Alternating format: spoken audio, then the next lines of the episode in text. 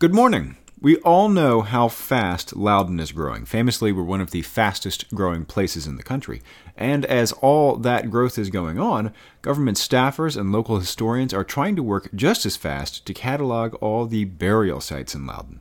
For Friday, March 22nd, it's your Loudoun Now Morning Minute.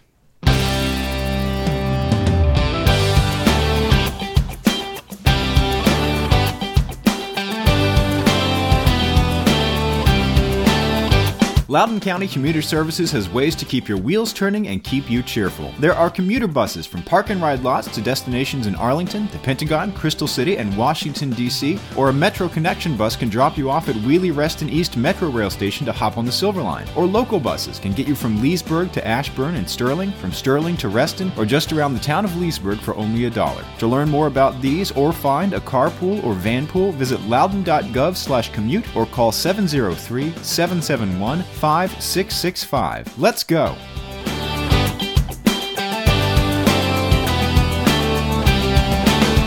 Thanks for being with us. I'm Renss Greene. In April of last year, county supervisors asked for a database of all the burial grounds in Loudoun County. But for some people, the work of finding, studying, and preserving all of Loudoun's burial sites started long before that. Historian Wynne Saffer's interest in historic cemeteries started with delving into genealogy in the 1980s. That led to him tracing his own ancestors to a historic cemetery in southeastern Loudoun. He's also served with the Loudoun Preservation Society and chaired a Thomas Balch Library Committee on historic cemeteries. During that time, whenever the committee discovered a burial site, he would work closely with the county government to record the site's location. His research over the years shows what can make cataloging all of those burial sites difficult. Even without all the development, they are all but disappearing. Before the 1880s, many people were buried in family cemeteries with varying types of grave markers in varying conditions. In many cases, those materials did not withstand the elements. Saffer said there were only about three or four graves in Loudoun with tombstones dating from the 1700s. Some burial sites are marked by fieldstone markers, which do not always display the names of the deceased. As families moved out of the area, many of the family cemeteries were not maintained. The practice of burying the dead at church and community cemeteries didn't become a common practice until late in the 1800s, Saffer said.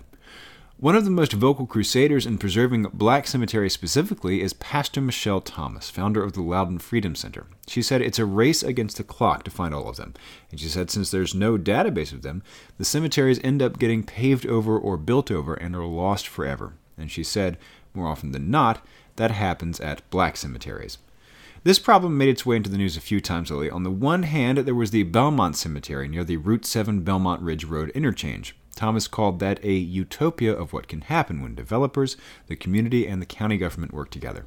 On the other hand, she's been very critical of how the town of Leesburg has handled the Sycolin Cemetery site near Leesburg Airport. Historian Larry Roeder is also working on this. He's working to identify the graves of black veterans, many of whose burial sites are not as well maintained or recognized as their white counterparts. He's focused much of his research on the South Riding area. For years, people like Saffer and Roeder were alone in their interest in preserving cemeteries. With the new focus from the county government, Roeder said, It's heartwarming people are starting to take an interest in this. If you bulldoze a cemetery, he said, we're losing our history and showing disrespect for the dead and the black community, he said, has disproportionately suffered. Jennifer Moore, executive director of the Mosby Heritage Area and current chairwoman of the Loudoun Historic Cemetery Committee, said that county staff has already verified the coordinates of well over 200 cemeteries in Loudoun. When they're done putting together that list, they'll compare it to the Balch Libraries list and the master list of historic cemeteries under the Virginia Department of Historic Resources to make sure everything's accounted for. The end result will be a map on the county's website where you can click on a map of a cemetery and get the history of that cemetery. It will also let people who come across the cemetery upload pictures for the county to go out and research it to collect more information. Go to loudounnow.com slash morning minute to check out the whole story. In other news, while the town of Purcellville might not be charging residents much more in taxes this year, it could be setting itself up to charge them more in the future. Town manager David Mekarski has proposed a budget 8% bigger than the current budget, but has not recommended much in the way of tax increases to go with it. His $26.3 million budget includes a proposal to hold the town's real estate tax rate level and increases utility rates by less than recommended. Purcellville's real estate property assessments increased by 5.2% in 2019, according to the County Commissioner of the Revenue's assessment, which means property owners could pay an average of $24 more in the coming fiscal year in town taxes. That fiscal year, by the way, begins July 1st.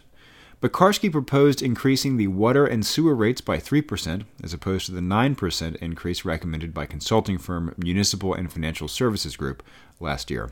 He said he proposed to defer a higher rate increase to allow Stantec, the town's new utility rate consultant, to complete an analysis of cost of service, chargebacks, and utility rate restructuring. He pointed out there has been a 75% drop in revenues from connection fees as the council has rejected a number of requests that would have allowed additional development. He said the staff estimates wastewater availability fees will decline by 90%, or $1.5 million, below the amount projected in the current budget. Councilman Joel Grewe pointed out that the current $4.8 million sewer fund will be empty in less than three years at that rate. In terms of what this budget would do, he's proposing setting aside, Mekarski as that is, is proposing setting aside $1.2 million for the first phases of building a new police headquarters and hiring a new police officer, a maintenance worker, and a financial analyst. He said the town would also identify ways to fund the more than $1.5 million needed to implement Novak Consulting Group's 48 recommendations to the town's government structure and look at expanding the sewer system to other residential areas outside the town limits, not just to Hamilton and Hillsborough, as has been previously discussed. Four months after being appointed to a vacant seat on the school board, Chris Kroll has announced she will not seek election to the seat in November. He will continue to represent the Catoctin District until December 31st. During a recent debate on the controversial proposal to add LGBT protections to the school district's equal opportunity policy, critics of that change objected to having an unelected board member represent their interest. She said she hopes the naysayers will clear out and let her focus unfettered on the work she's trying to get done.